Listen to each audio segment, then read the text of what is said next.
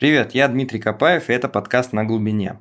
Вместе с гостями подкаста мы погружаемся на глубину разных околобизнесовых тем. А этот сезон посвящен клиентоцентричности, CX и сервис-дизайну. Сегодня у меня в гостях Игорь Волошин. Игорь – сервис-дизайнер, который по своей редкости сравним фактически с единорогами. Дело в том, что он работает сервис-дизайнером в быстро растущем стартапе. Стартап этот называется Awesome. Это международный продукт, который оказывает бухгалтерские услуги. И интересно в этом то, что обычно компании из России, коим Awesome и является, не задумываются на таком этапе даже близко о том, чтобы нанимать сервис-дизайнера и вообще системно подходить к CX-практикам. Но, как выяснилось, вот эта приставка «зарубежный», она очень много чего решает. И за рубежом совершенно иначе обстоит спрос на профессию сервис-дизайнера. И это одна из э, тем, которые мы обсудили с Игорем. Сам сервис-дизайн Игорь описывает как некий сквозной процесс, который сшивает разные продуктовые и бизнесовые вертикали. Как внешние на стыке с пользователями, так и внутренние между разными бизнес-подразделениями. Сервис-дизайн, по мнению Игоря, необходим только сложным продуктам и сервисным компаниям, где есть человеческий фактор и набор разных продуктов и услуг. То есть Facebook или Instagram, сервис-дизайнер там не обязательно. Игорь пришел э, в сервис-дизайн отчасти, как и я, через коммуникацию. Он занимался пиаром, потом прошел агентскую школу Redmond Robots, по пути получил э, зарубежное образование, которое так или иначе связано с э, сервис-дизайном и маркетингом сервисов. Потом в его, на его пути был э, консалтинг в Deloitte и в BCG уже в качестве CX-специалиста где он помогал большим компаниям не забыть про голос пользователя в процессе создания стратегий на целые годы вперед. Ну, а потом Игорь, собственно, перешел на сторону так называемого клиента и сейчас отвечает за сервис-дизайн ВОСом, в большей степени за его бизнес-сторону. Сам э, Игорь описывает свое желание быть сервис-дизайнером как э, любимое дело и некую предрасположенность к помогающим профессиям. И тут, э, собственно, давайте его и послушаем про это подробнее. По-моему, это было типа Customer Experience Researcher, что-то в этом роде. А, и эту вакансию создал Иван Анохин, э, продукт менеджер с которым я до сих, до сих пор сейчас работаю. И у него была задача фактически э, привлечь человека, который мог бы помочь э, такой проводить discovery бизнес-процессов с, для того, чтобы в дальнейшем с командой как раз э, с продуктовой вырабатывать, что же за продукт надо так, такой сделать, для того, чтобы эти бизнес-процессы качественно работали, или что надо поменять в бизнес-процессах, чтобы в итоге там результат, который мы хотим достичь вместе с продуктом, он был там на уровень выше. А, и поэтому, на самом деле, вначале я был единственным таким, у меня даже не сервис-дизайнер был, я был просто таким researcher-ом, иногда я вообще не понимал, почему я здесь нахожусь, а, потому что был, был как такой Иногда было ощущение, что методолог я беру, прихожу, разбираю бизнес-процесс, узнаю, как они вообще устроены, соотношу это с продуктом и э, как бы собираю, вот, собственно говоря, кусочки, как это, э, этот бизнес-процесс, какой для него нужен продукт для того, чтобы вот он там качественно работал. Э, потом произошел некий, э, наверное, э, как этот, некий level up в понимании того, как research может помогать. И к нам пришел Дима Быков, который сейчас является дизайн-директором в Awesome, и ему поручили, собственно говоря, такую занять тему research – именно ну, отвечать, отвечать за топик исследований. А, и когда мы там, чем мы больше с ним общались, и чем больше он погружался в тему, которой я занимаюсь, а, он все больше и больше понимал, что когда я взаимодействую с внутренними бизнес-процессами, где множество есть людей, с которые имеют свою какую-то э, там, влияние на процесс, то очень важно координировать это между собой, координировать разработку продукта и то, как бизнес-процессы, э, операции, operations в этом плане у нас, как они будут этот продукт использовать. Потому что были до момента там, моего прихода э, ситуации, когда мы разработали, соответственно, внутренний там, продукт для агентов определенным образом, они его подстраивают под себя, никак это задумывалось, соответственно, это все ломается. Э, и это говорит не с, прям, ну, очень значительно не состыковках. И продукт-менеджеры не всегда могут видеть эту ситуацию так, потому что они как раз фокусированы на продукте, и да, они могут со стейкхолдерами там как-то взаимодействовать, но не погружаться в их бизнес-процессы и не пытаться влиять на их бизнес-процессы. А я помогаю увидеть вот этот как раз э, моя задача это помочь продукт-менеджерам, во-первых, а, видеть более полноценную картинку, на которую они влияют, б, видеть разрывы между, допустим, э, продукт-менеджерами, которые э, там, ну, условно, находятся в своих колодцах, и вот эти серые зоны между собой могут как-то игнорировать, потому что думают, что кто-то другой этим займется. И в результате иметь возможность вот как раз тем самым влиять на результат, просто давая больше понимания ситуации, давая, да, советы, связанные с тем, как и что здесь можно, а, допустим, изменить, и помогая еще, наверное, операциям, а, потому что я их очень хорошо понимаю, да, помогать операциям понимать, почему мы так решили делать продукт. Осом сейчас, наверное, как компания, мы очень сфокусированы сейчас на повышении качества сервиса и на то, чтобы клиент прям, ну, получал полный кайф от того, как с нами, там, с нами работает. И это как раз переходный период от вот такого продуктового стартапа, когда нужно быстро-быстро двигаться, и есть там CPO, да, там есть Виктор, есть продукт-менеджеры, которые скорее э, ведут свою работу не исходя не на основе исследований, а на основе, прежде всего, видения какого-то, которое вот надо пробовать реализовать. И сейчас мы переходим к состоянию, когда мы, у нас там уже 400 человек, у нас есть большая продуктовая э, команда, которая делает продукт и старается делать продукт прежде всего на исследованиях, на глубоком понимании потребностей, на глубоком понимании бизнес-процессов. И это принципиально другой подход. В этом плане как раз э, он требует больше ресурсов, но и результат в итоге должен быть, ну, бить в цель уже наверняка. А как компания ну, то есть, для что повлияло на ОСУМ или на топ-менеджмент ОСУМ, что они вот начали этот переход совершать? Что это за необходимость такая или... Я думаю, что это, ну, во-первых, мы как раз там начинали привлекать раунды, и, ну, и так, в мае прошлого года, вернее, в мае этого года привлекли раунд, у нас есть там план на следующий год привлечь очередной раунд, и каждый раунд, он фактически под какую-то некую цель входит. И вот одна из целей, которые сейчас э, есть, да, это с э, максимальная автоматизация, э, с одной стороны, там, стандартных процессов в бухгалтерии, потому что ОСМ занимается аутсорсом бухгалтерских услуг прежде всего, ну, какой такой основной core сервис. И при этом э, не стать исключительно там такой цифровой э, не знаю, платформой, в которой просто человек взаимодействует, а оставить очень большой пласт коммуникации с нами и конкретными людьми для того, чтобы расширить, ну, как бы предоставлять гораздо больший спектр услуг и переходить вот в тему такого партнерства, консалтинга. Потому что тема бухгалтерии для малого бизнеса, она, ну, она требует того, чтобы мы постоянно были на, как бы, ну, в контакте с клиентом, помогали ему по сути, постепенно, шаг за шагом обучать себя, как правильно использовать бухгалтерию, как правильно использовать финансовые потоки, как правильно использовать какие-то э, отчеты для того, чтобы улучшать свой бизнес. И вот этот человеческий контакт, который мы хотим оставить, он одни, является одним из э, таких ключевых э, преимуществ, которые мы себе оставляем стратегически и говорим, что у нас, да, будет классная цифровая платформа, но еще у нас будет очень классный сервис, который позволит вам решить любые ваши проблемы, и таким образом э, там, вы будете комфортнее себя чувствовать как предприниматель, как э, там, владелец бизнеса. Это, наверное, вот такая штука.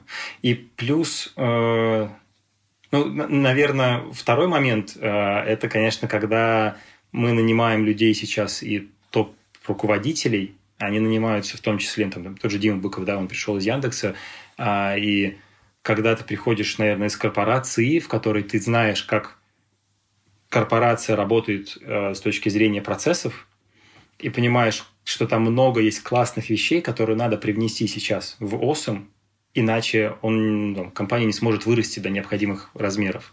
А, и вот э, это еще, наверное, причина, по почему мы так сейчас так меняется э, мышление, уровень мышления. Интересно, а какие сложности встречаются на пути, которые на тебя влияют или тебя касаются? На пути вот этой трансформации? Или на пути еще, знаешь, как внедрение вот этого клиентоцентричного подхода? Ну, наверное, одна из, одна из ключевых вещей, мы очень двигаемся быстро. И у нас, с одной стороны, ну, да, что есть, с одной стороны, есть четкий вижен того, как должен выглядеть продукт в будущем с точки зрения каких-то там принципов.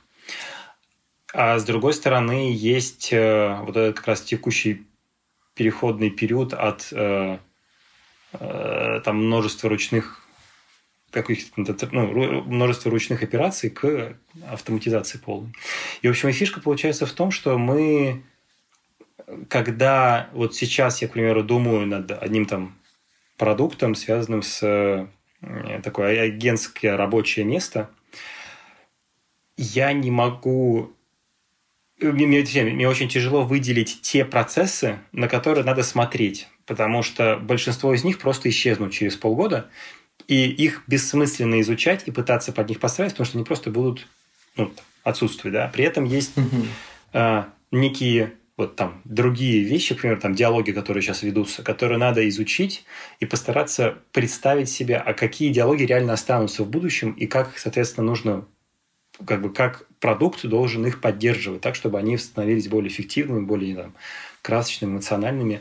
А, и приходится ну, фантазировать. В этом плане, если там некоторые вещи, получается, очень тяжело исследовать так, чтобы на основе этого можно было делать какие-то э, классные выводы. А приходится просто ну, при, приходится фантазировать. А вот мне вместе с этим как раз-таки интересно, знаешь, э, одна из таких больших претензий к сервис-дизайну и, и особенно там, где он связан с CGM и со всем остальным, вот, ну, то есть с этим вот кратированием процессов, Э, с их оцифровкой, э, улучшением и так далее, это то, что как раз-таки, когда ты нарисуешь CGM, он уже будет неактуальным. Да?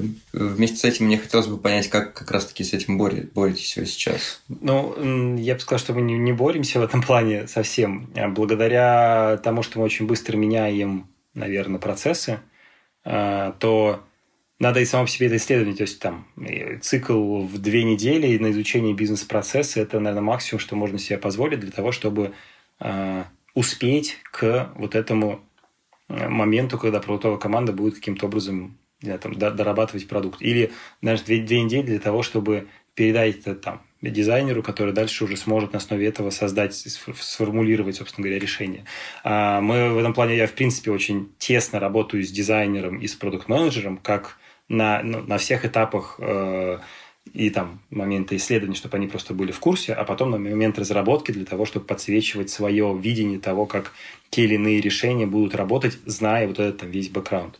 А, и поэтому, э, несмотря на то, что есть, да, там, картирование тех или иных процессов, а, только мое еще личное присутствие вот в конкретных э, там точках рэперных, когда мы принимаем какие-то решения, э, позволяет более полноценно вот двигаться или лучше двигаться, эффективнее двигаться по э, процессу разработки продукта, потому что у меня есть слишком много дополнительных знаний, которые я, естественно, на карту не положил, но я знаю о них, э, и таким образом могу какие-то те или иные вещи э, подсвечивать.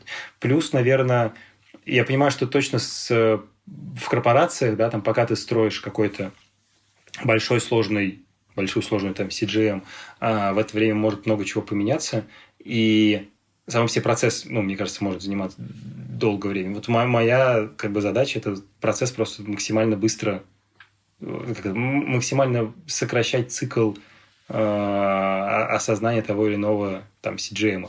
Прикольно. Скажи, а насколько сильно вообще работа в ОСМ отличается от предыдущего опыта в качестве сервис-дизайнера? Консалтинг, э, корпорации?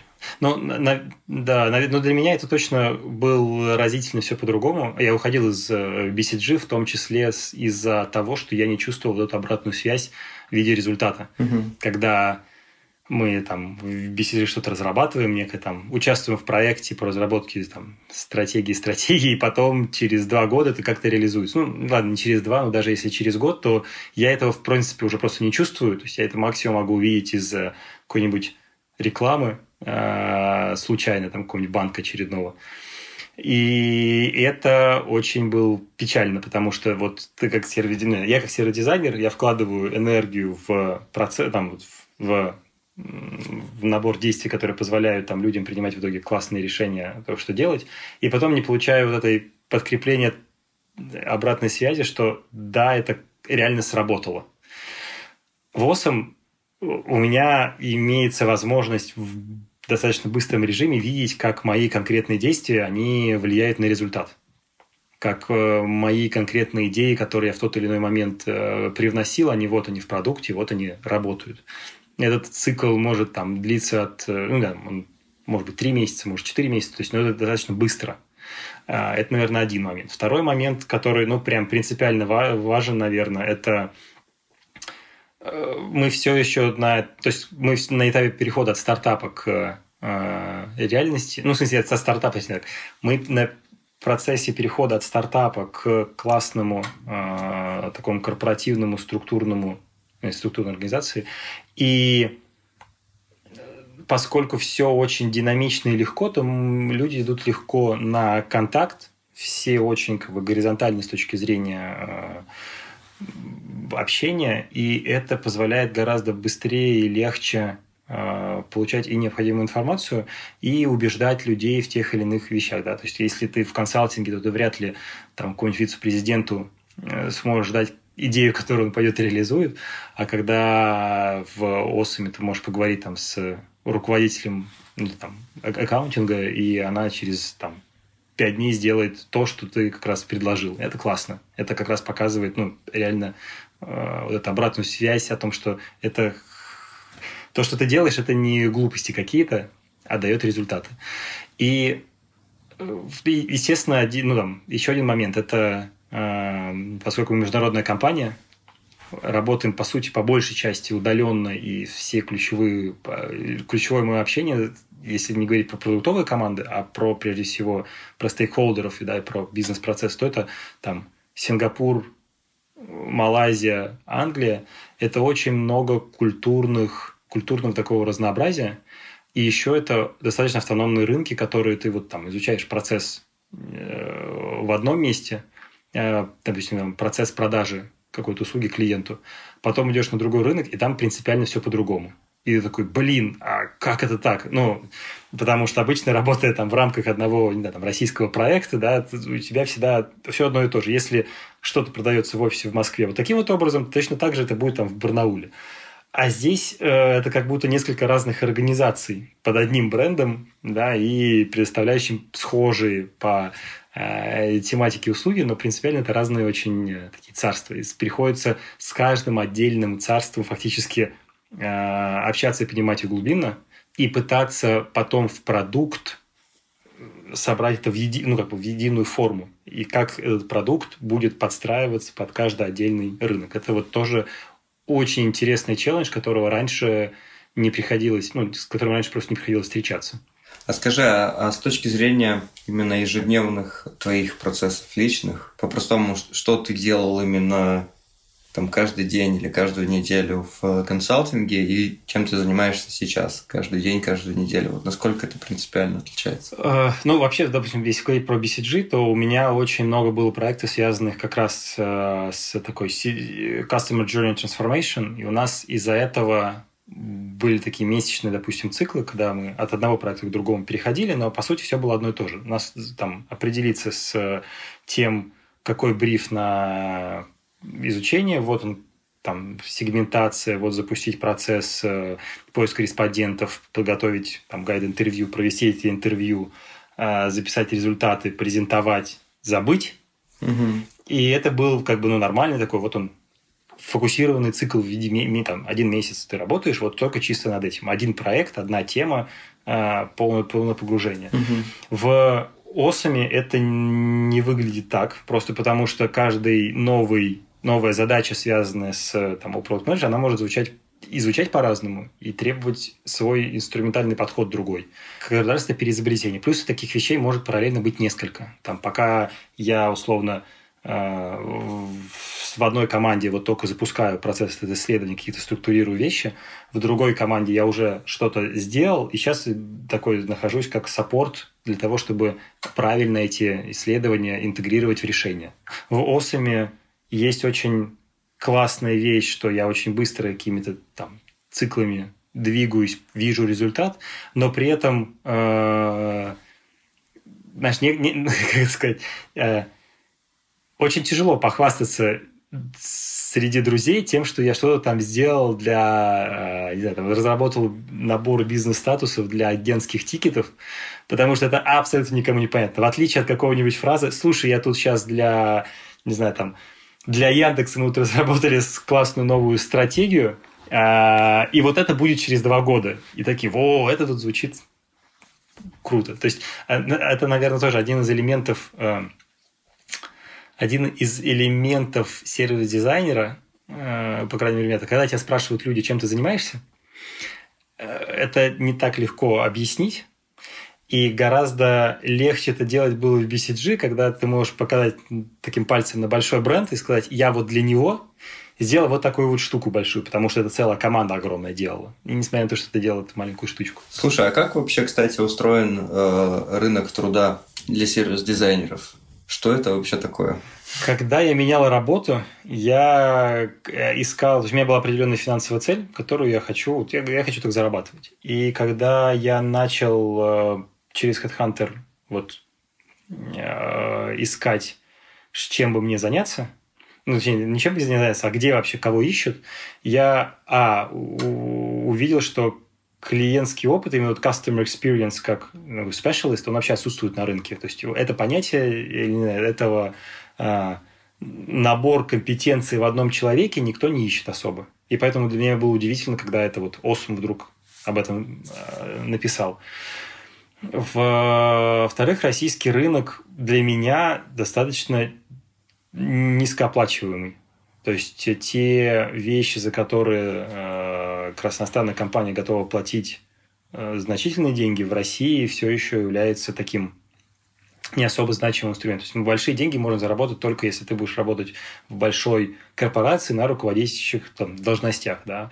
А таких реально компаний ну, не знаю, на, там, если 10 найдется компания, то это уже будет круто. Кто всерьез занимается там customer experience и за это платит деньги, да, там Сбер. Даже мне, мне кажется, в Яндексе такого нету. Ну, точнее, не то, что мне кажется. В Яндексе точно такого нету.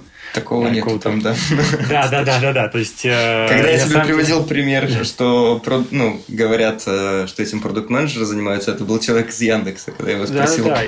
А кто я... у вас там отвечает за опыт? Ну, продукт-менеджер, кто еще может отвечать? В... Как раз, на самом деле, у меня был выбор между тем, чтобы пойти в Яндекс, в их э, финансовый вот этот новый проект, связанный с, э, ну, в общем, с банкингом и угу. Осмом, то, по сути, там бы...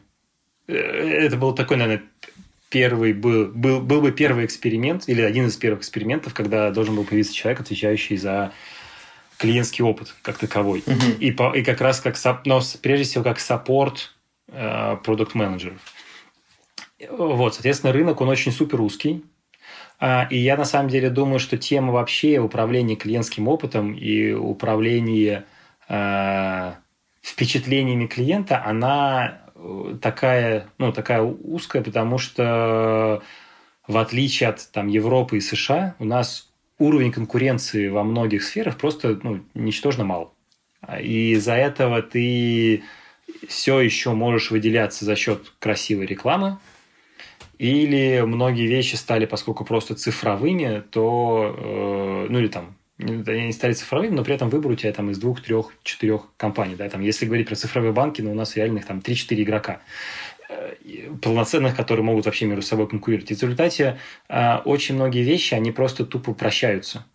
И из-за этого не нужно из кожи, из кожи вон лезть для того, чтобы э, этот как раз там определенный опыт предоставить людям. Да, какой-нибудь, э, я не знаю, ну, а, наверное, один из крутейших игроков в теме управления клиентским опытом для меня это Disney и, в принципе, ну, Disney, и Диснейленды.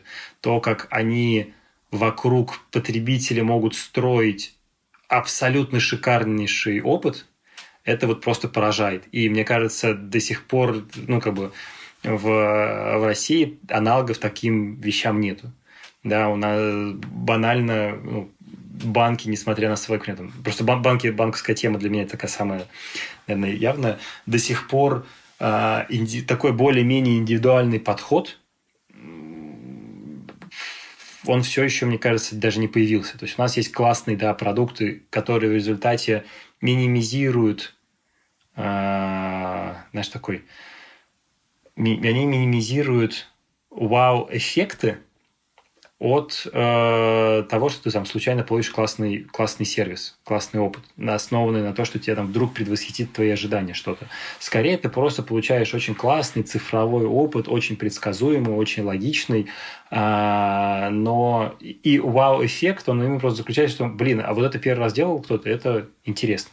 А когда читаешь книжки про сервис-дизайн, про какие-нибудь истории, связанные с тем, как именно человек получил какой-то там шикарный сервис в гостинице, в, в ресторане, в авиалиниях, там всегда есть человеческий фактор, что у тебя вдруг человек, какой-то сотрудник сделал настолько крутой вот экстра майл работы, э, то есть он прыгнул выше головы и сделал какое-то вау ощущение для клиента. Это не когда не будет, наверное, ну, там, частью системы, которую может создать сервис-дизайнер, но серый дизайнер, который вообще компания, которая вкладывается в клиентский опыт, нанимая серых дизайнеров, в результате этого трансформирует мышление людей таким образом, что они будут думать о клиенте, думать о потребностях его и в какой-то момент проявлять ту самую крутейшую инициативу, которая формирует эти вау-истории.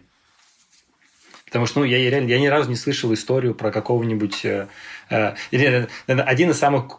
Как как, э, есть классная история в России – э, про человека, который реально э, как-то помогал людям, и в результате, правда, за это его, и, не знаю, посадили, не посадили, э, был налоговый инспектор, который закрывал долги в виде копеек э, ну, тех самых должников. То есть там 15 копеек задолжал человек, и он просто положил эти 15 копеек на... Это, это супер клиентский опыт, потому что, скорее всего, этот человек, который эти деньги задолжал, он просто в какой-то момент осознал, что друг его там никто не донимает, или он, может быть, даже об этом не знал и никогда не узнал, того, что у него вообще есть проблемы. И это тоже крутой, крутейший клиентский опыт.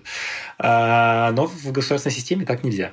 Поэтому в итоге этого человека убрали. Но это такой пример вот, вот extra mile, который сделал человека, и люди реально от этого как бы они, возможно, даже не почувствовали этот клиентский опыт, а, то, что у них вдруг пропали долги но зато они не получали уведомлений из там, налоговой, они не получали уведомления от э, приставов, а их не блокировали там на счета, или вдруг кто-то списывал 15 копеек неожиданно с их банковского счета таким образом, что э, они вышли потом разбираться. И вот это, то есть он, в принципе, не создавал возможности получать людям негативные эмоции от налоговой. И это же классно. И это вот, вот таких примеров было бы здорово было бы, если в России они появлялись чаще.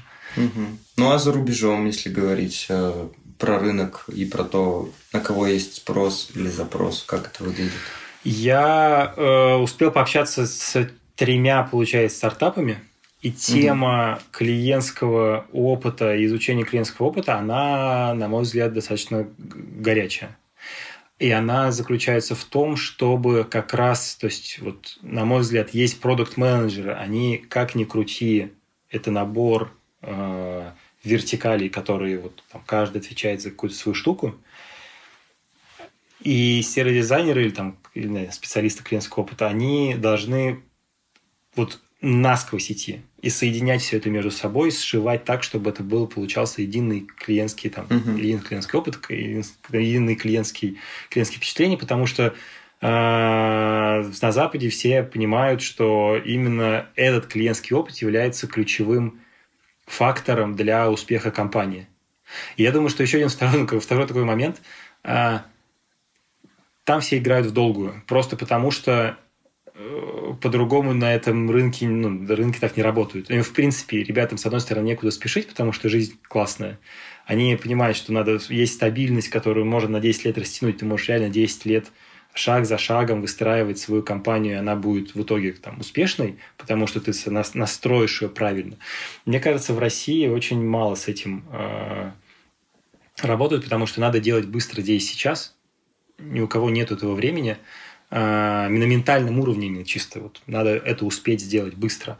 А очень часто э, опыт и постоянный клиентский опыт, это все-таки оно требует, он требует времени, он требует очень такое по крупицам выстраивание каждого отдельного шага, А, и это время, это деньги, и еще это не четкий вот этот ну, такой не, не, непонятный э, уровень отдачи финансовый. На Западе с этим гораздо лучше, они умеют просто мерить, они, супер, они умеют мерить то, каким образом клиентский опыт влияет в итоге на продажи. Они, мне кажется, умеют в, мерить или себя э, позиционировать через клиентский опыт, а не через набор фичей, которые есть в продукте. И, и такие штуки, вот поэтому, поэтому на Западе там у нас, э, я попадалась, у меня просто одна табличка э, с больше там было про user research, конечно, но я думаю, что сопоставимые цифры должны быть в серодизайне, когда там каком-нибудь user research lead будет получать 180 тысяч долларов в год. Угу. Это достаточно хорошие деньги по сравнению с российскими зарплатами.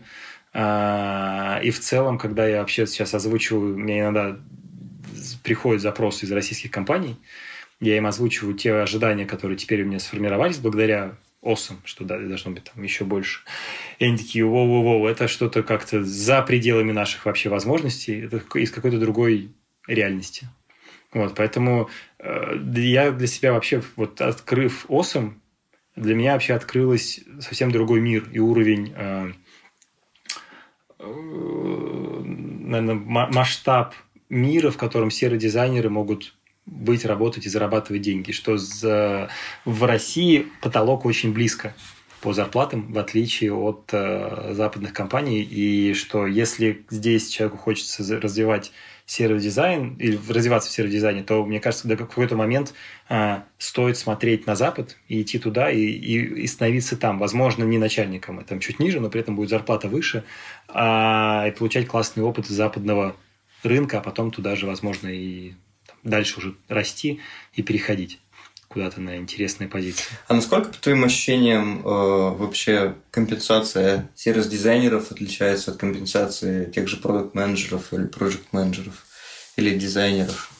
Я, честно говоря, а, а ты, ты можешь мне назвать цифры как бы продукт менеджеров То есть я вот знаю, как бы, если просто сервис дизайнер, да, я могу как бы не, не секретничать в этом плане сильно. Uh-huh. То есть, допустим, а, там у меня зарплата сейчас в районе 400 в месяц. Uh-huh. И в России а, максимум я встречал 300 тысяч в месяц и в там тот же Яндекс предлагал, ну, там, в районе 400, это с опционами включая, то есть, там, типа, доход от опционов тоже сюда бы включался, а у меня есть хорошая, там, чистая зарплата. Mm-hmm. Если сравнивать продукт-менеджера и сервис-дизайнера, а, лидовых уровней, то я бы сказал, что у них зарплата может быть вполне одинаковая, потому что, несмотря на то, что сервис-дизайнер не несет ответственности прямой за продукт, но хороший сервис-дизайнер должен обладать таким влиянием и так саппортить команды, что они не могут ошибиться. Ну, а всякие NPS э, и CSI, насколько они вообще э, помогают отследить эффект? Я бы сказал, что они, они могут помочь отследить эффект в уже в корпоративном мире, mm-hmm. когда у тебя реально большие настроенные процессы, очень огромное количество людей в этом могут участвовать. То есть Сбербанк, когда начинает изучать вот там сисаты, все, у них много разных метрик, и они в многих точках его изучают, на основе этого можно делать выводы. В стартапе, как, ну, Осом все еще все равно на уровне такого. Стартапы, это как там у нас, не знаю, там 7 тысяч клиентов.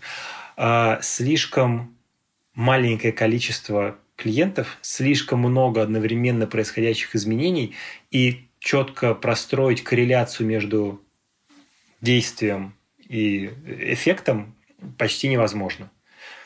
То есть э, на может быть это можно делать на большом знаешь, такой, на, на, на большом промежутке, к примеру, вот весь там есть и один онбординг процесс очень длинный, и его надо изучать э, там в течение условно года, двух, вот по одной и той же методологии, и после этого видеть там некие некие результаты и попытаться ретроспективно посмотреть, на что на что влияло.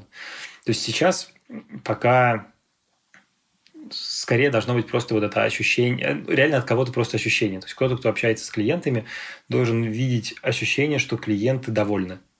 А, да, и у нас, причем на самом деле у нас даже NPS в OSM сейчас есть там определенные методы измерений, но да, вот они четко показывают, как у нас скачет просто от месяца в месяц, в зависимости от того, кто именно ответил, угу. в каком это виде произошло. А, и это, к сожалению, пока не ну, как бы не показатель, на который можно опираться. Ну, понятно, да. Если сервис пересобирается, тем более постоянно, то, конечно. Да, ну и слишком рано. То есть сейчас это больше вот реально ощущение, ощущение, ощущение и здравый смысл. Как бы есть, э, наверное, не впечатление от клиента, и для меня э, я, я в принципе вообще все время э, стараюсь приводить все к деньгам. И в этом плане наилучший способ видеть, что ты как сервис-дизайнер э, приносишь результат, это деньги увеличиваются у компании или нет. Да, это сложно там на каком-то маленьком проектике видеть, но принципиально это э, все равно должно каким-то образом приводить к деньгам. И если мы с месяца в месяц продаем все лучше и лучше продукт, у нас увеличивается количество людей, которые заново к нам приходят, отдают, оставляют свои деньги, это вот супер показатель. А что ждет вот сервис-дизайнера вообще в будущем и сервис-дизайн в будущем? Сервис-дизайнеры сейчас – это скорее некая такая очень молодая специальность с очень непонятным набором компетенций, с людьми, которые получили опыт на определенных наборах курсов, очень быстрых, коротких, да, и у которых все еще формируются некие там э, как-то такая стержень того, что они на самом деле делают. И в том числе у меня сейчас это происходит. И мне кажется, одним из вещей, одной из вещей в будущем станет очень четкое э, как раз набор компетенций, которые необходимо получить в рамках какой-то образовательных программ, и в которых будут включаться, на самом деле, уже существующие давным-давно моменты. К примеру, э, как сервис-дизайнер, мне кажется, должен классно пройти все, что связано с бизнес, э, с управлением бизнес-процессами. Потому что есть отдельные методологи, которые супер шикарно описывают бизнес-процессы, умеют э, делать это в различных форматах, э, знают, что там множество, множество терминологий. Мне кажется, вот в такую вещь сервис-дизайнеру надо погружаться для того, чтобы понимать, как на самом деле дальше управлять всем этим э, настройкой, ну, там, всеми этими идеями, которые э, пришли на этапах, на, на этапах разработки.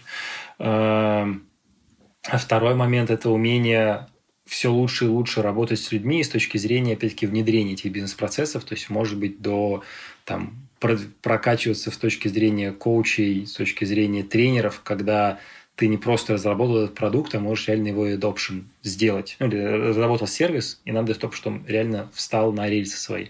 То есть, э, наверное, вот одна из причин, почему сервис-дизайнеры э, не несут ни за что ответственность, э, в том числе потому, что все, что связано с, обычно с адопшеном и вообще, в принципе, с внедрением всех этих изменений, оно ложится на плечи кого-то другого. И в результате ты не можешь э, понять, там они еще, эти идеи как-то могут преобразовываться, и в результате непонятно, кто в итоге это все это сделал.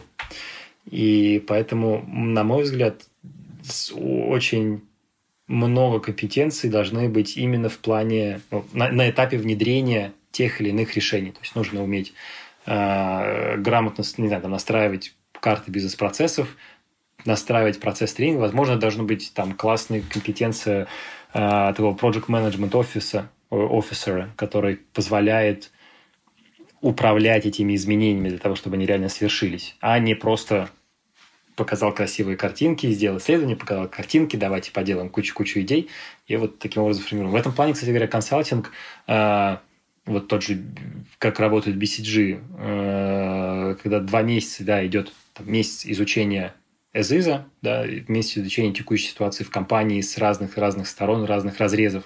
И один из разрезов это э, клиентский опыт, потому что есть еще цифры, есть еще бизнес-процессы, еще что-то.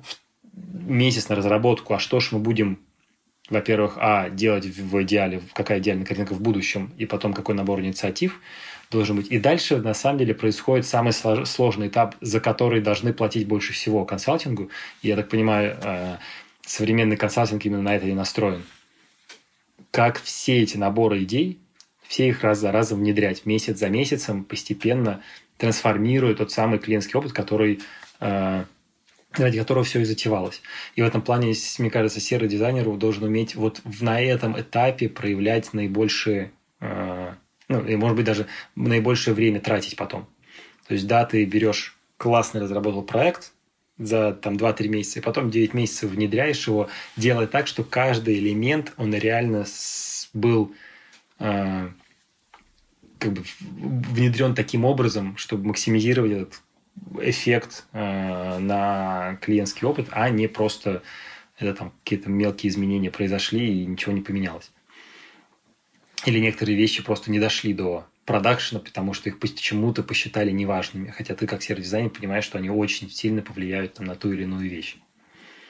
Вот, наверное, вот в, в этом плане и в итоге, в итоге получается идея, что сервис-дизайнеры будут все больше влиять на итоговое решение, на итоговое изменение, на итоговые продукты, но при этом они должны уметь это грамотно не просто доносить, а именно вот принимать участие в реализации через там, набор определенных инструментов, которые э, уже, на мой взгляд, известны, просто сервис-дизайнеры туда не лезут особо. Это project management и... Ну, это, это project management, это управление, методологи, это, ну, ну, я имею в виду, что есть люди, которые этим занимаются и так, но у которых нету э, вот этого мышления клиентоцентричного. Угу. То есть, с одной стороны, они должны прийти, наверное, более к центричному пониманию, а с другой стороны, мы, как сервис-дизайнеры, должны понимать, что клиент-центричность – это классно, но корпорация управляется вот таким-то образом. И вот, ну, там, через определенный набор регламентов, процессов и так далее, и надо уметь все эти идеи правда доносить до нужных там элементов, так, чтобы эти изменения произошли.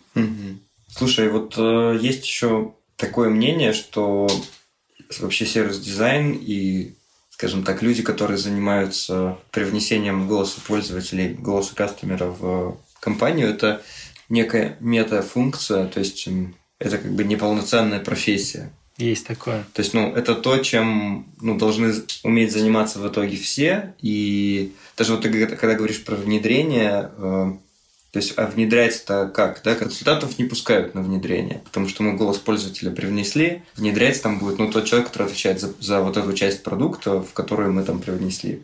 Если это новый бизнес, значит, какой-то новый будет продукт owner. Угу. Вот. Э, это с одной стороны. С другой стороны, что вот эта метафункция, которая, ну, как бы она за собой дальше ни, ничего не ведет. То есть, э, не знаю, что ты по поводу этого думаешь? Э, Все-таки это часть или это куда-то прорастет в итоге? Я думаю, что ну, у меня есть тоже ощущение вот этого самозванца, который приходит в компанию и вроде как ничего не делает, а, и оказывает некое влияние, за это получает зарплату, но при этом я не могу ничего принести и сказать, это сделал я. А поэтому, на самом деле, у меня и нравятся в осами элементы, когда я не просто показываю что-то продукт-менеджеру, а потом вот беру и доделываю это в виде конкретных набора предложений или набора фичей, которые фактически становятся э, частью продукта. Есть э, у нас такая интересная штука в Осами. Э, в, в зависимости от того, продукт-менеджер из какого продукт-менеджер, да, из какой компании пришел, он так постраивает потом свою команду. И у нас есть ребята, которые приходят из Тинькофф, и есть такой продукт-менеджер, соответственно, вот он пришел с Тинькофф, и дальше они набирают у себя технологов. Технологи – это ребята, отвечающие за фичу типа от и до, от момента исследования до ее внедрения. При этом они не продукт-менеджеры, потому что они не, именно у них есть над ними кто-то, кто будет принимать решения. И вот есть ощущение, что сервис-дизайнер может пойти вот в такую степень, в такую степень, когда мы говорим, да, вот он изучил сервис, как таковой вообще провел классное исследование, дальше доводит конкретный набор фич до реализации, таким образом а, полностью внедрив их. А, либо, а, мне кажется, альтернативный вариант – это когда вот как раз сервис-дизайнер становится не просто там голосом клиента, да, он, ну, он еще и принимает, начинает принимать принципиальнейшие решения на уровне стратегии, когда э, он точно теперь знает, как те или иные изменения будут влиять на клиентский опыт, как изменения этого клиентского опыта будут влиять на финансовый результат, и вот эту связку постоянно замечать, видеть и использовать в качестве аргументации э, для того, чтобы управлять ну, в этом плане всей компанией. Э, потому что и, и в этом плане как раз нести за это ответственность, начинать. Тогда он говорит, слушайте, вот эта вещь нельзя делать ее, потому что это в итоге отпугнет наших клиентов. Я это понимаю, исходя вот таких-то доводов. Я много лет занимаясь проектами, видел такие-то вот эти цепочки, э, логические цепочки, которые позволяют мне таким образом говорить. Потому что продукт-менеджеры, на мой взгляд, не будут ну, там, любые другие люди не сфокусированы на теме клиентского опыта. На самом деле, для меня продукт-менеджеры супер отличаются друг от друга по тому, за какими... То есть они чаще всего бегут за результатами конкретными здесь сейчас, да. За... Иногда есть продукт-менеджеры, которые классно могут фокусироваться на, там, не знаю, на пользователях, но при этом у них нет времени заниматься пользователями.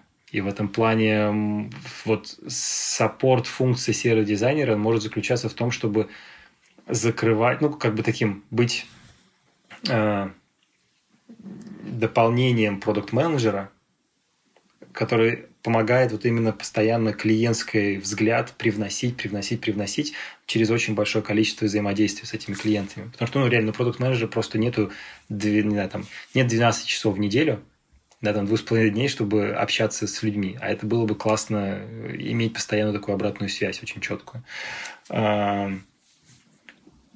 Поэтому продукт, то есть, как, наверное, наверное, сервис дизайнер как понятие, а, оно не очень, оно плохо реально вписывается в, в текущий там в, в текущий процесс производства продуктов, но элементы сервис дизайна, они не просто должны остаться и там распределиться между людьми, а скорее должна быть некая найдется должность, найдется, не знаю, роль в команде, которая будет постоянно вот этот глаз, э, как этот, голос пользователя э, приносить. Потому что я давно себя называл в, там, в тех же банковских э, учреждениях, называл себя адвокатом, ну, адвокатом и клиента. Просто потому что, ну, не думают они так остальные, не думают. Как бы не заставлять продукт-менеджера думать о клиенте, когда тебе каждый месяц ставят, каждый квартал ставят цели, которые нужно срочно достичь, а, это не позволит, ну, как бы, это очень тяжело, мне кажется, до уровня шизофрении одновременно держать в голове и короткие цели, которые тебя требуют здесь сейчас дать, и длинные цели, э, которые необходимо получить там, стратегически за год с точки зрения клиентского опыта. И это, на самом деле, очень важно, кстати говоря, момент. Клиентский опыт по определению – это только долгосрочные цели. Ну, то есть ты не можешь а, Можешь, да, отдельные элементики какие-то исправить, и это и так исправится продукт менеджером но долгосрочно построить какой-то классный опыт, вот всесторонний, который будет с вау-эффектами, который позволит реально клиента закрепить за собой. А, иногда это может случайно происходить, иногда это может быть целенаправленным действием вот таких там сервис-дизайнеров в топе, э, ну, в смысле, в среди руководящих позиций, которые шаг за шагом к этому, к этому идут. Плюс, мне кажется, еще один момент такой. Чаще всего, когда говорят про продукт-менеджеров, говорят про, э, про digital продукты, в которых, на мой взгляд, как раз, вот только я уже говорил, да, нету никаких э, особых элементов сервиса. То есть для меня Facebook это не сервисная компания, или Instagram, или WhatsApp, или, то есть это все не, это просто инструменты. А сервисная компания, тут там Тинькофф это сервисная компания, которая иногда, ну, так, наверное, благодаря моей финансовой грамотности не позволяет себя проявить. Она не может проявить очень грамотно себя просто потому, что э, у меня нет, не возникает ни вопросов, такие, которые надо решать человеком. А, вот, и поэтому в, у нас, например, там в Осами мы все еще сервисная компания, потому что у нас есть много, много человеческого вот этого фактора внутреннего сотрудников, которые надо уметь вот как-то применять. То есть, на, на мой взгляд, в России сервис-дизайн такой куцый, такой новый, молодой, просто потому что тема сервиса настолько только вот реально становится важной темой для, ну, при конкуренции.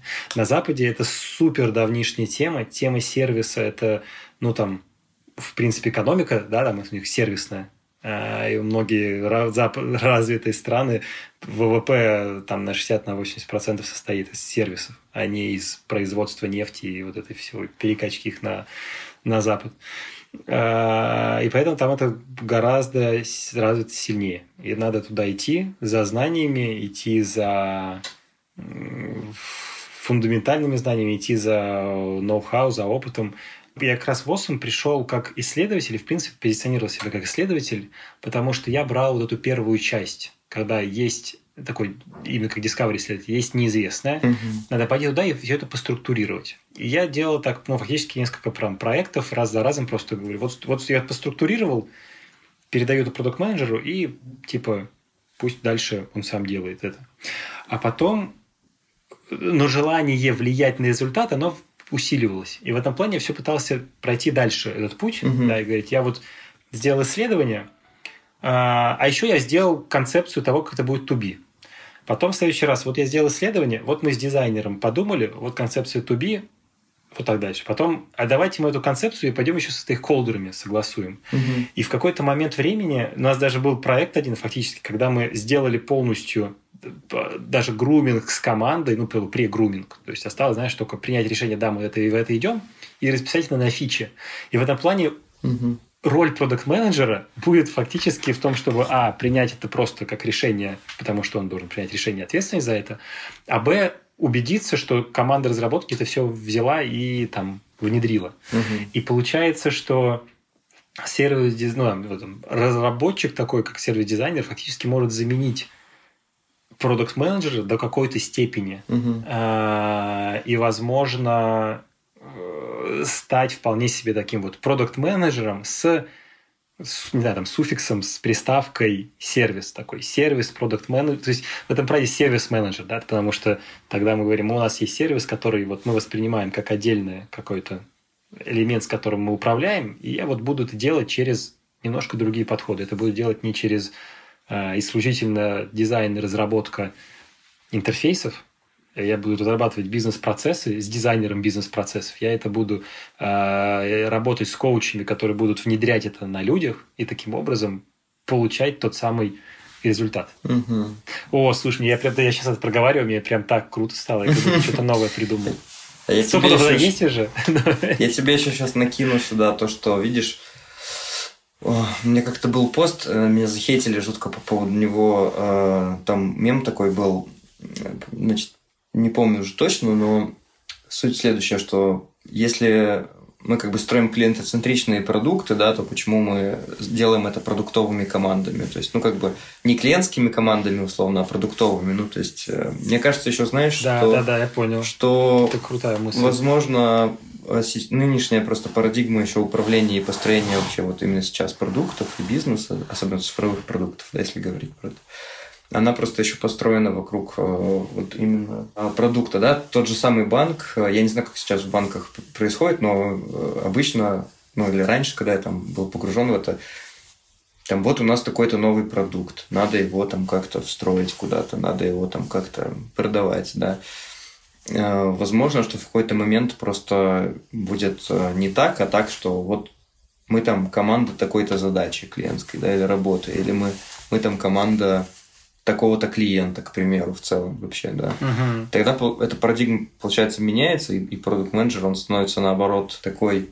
То есть, кто э, все строится вокруг решения задачи какого-то э, клиента, да, вокруг решения задачи, а продукты, которые по пути появляются и исчезают во время решения этой задачи, это такая уже дополнительная какая-то функция, и продукт-менеджер, наоборот, становится такой, как бы, больше за бэкэнд, наверное, отвечает, а вот за фронтенд, получается, должен отвечать какой-то другой человек, который в целом отвечает за решение задачи конкретной клиента.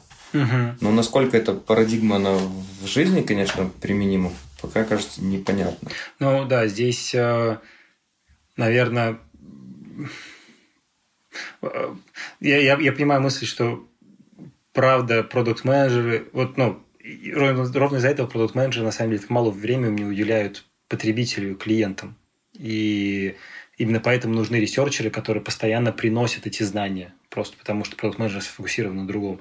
И э, если эту поменять парадигму, э, то, возможно, это мы начнем получать продукты, которые супер подходят по вот, своим каким-то свойствам э, клиент. В этом, в этом плане, возможно, так, самые лучшие сервис-дизайнеры или вообще люди, отвечающие за клиентский опыт, это те самые владельцы бизнеса, которые раз за разом берут и общаются там с клиентами, видят их обратную связь и просто вкидывают, ну, практически в ультимативной форме, что там, как надо там поменять нам. А, и дальше уже продукт менеджеры просто становятся продукт менеджерами которые реально исполняют просто эти там желания. Угу. Вот это было бы, да, интересно. Такой прикольно, на самом деле. А, вот в этом плане классный, классная развязка. Окончание интервью про какую-то новую мысль, которую можно дальше развивать. Спасибо тебе еще раз, что вызвался пообщаться. Пожалуйста. Мне было интересно.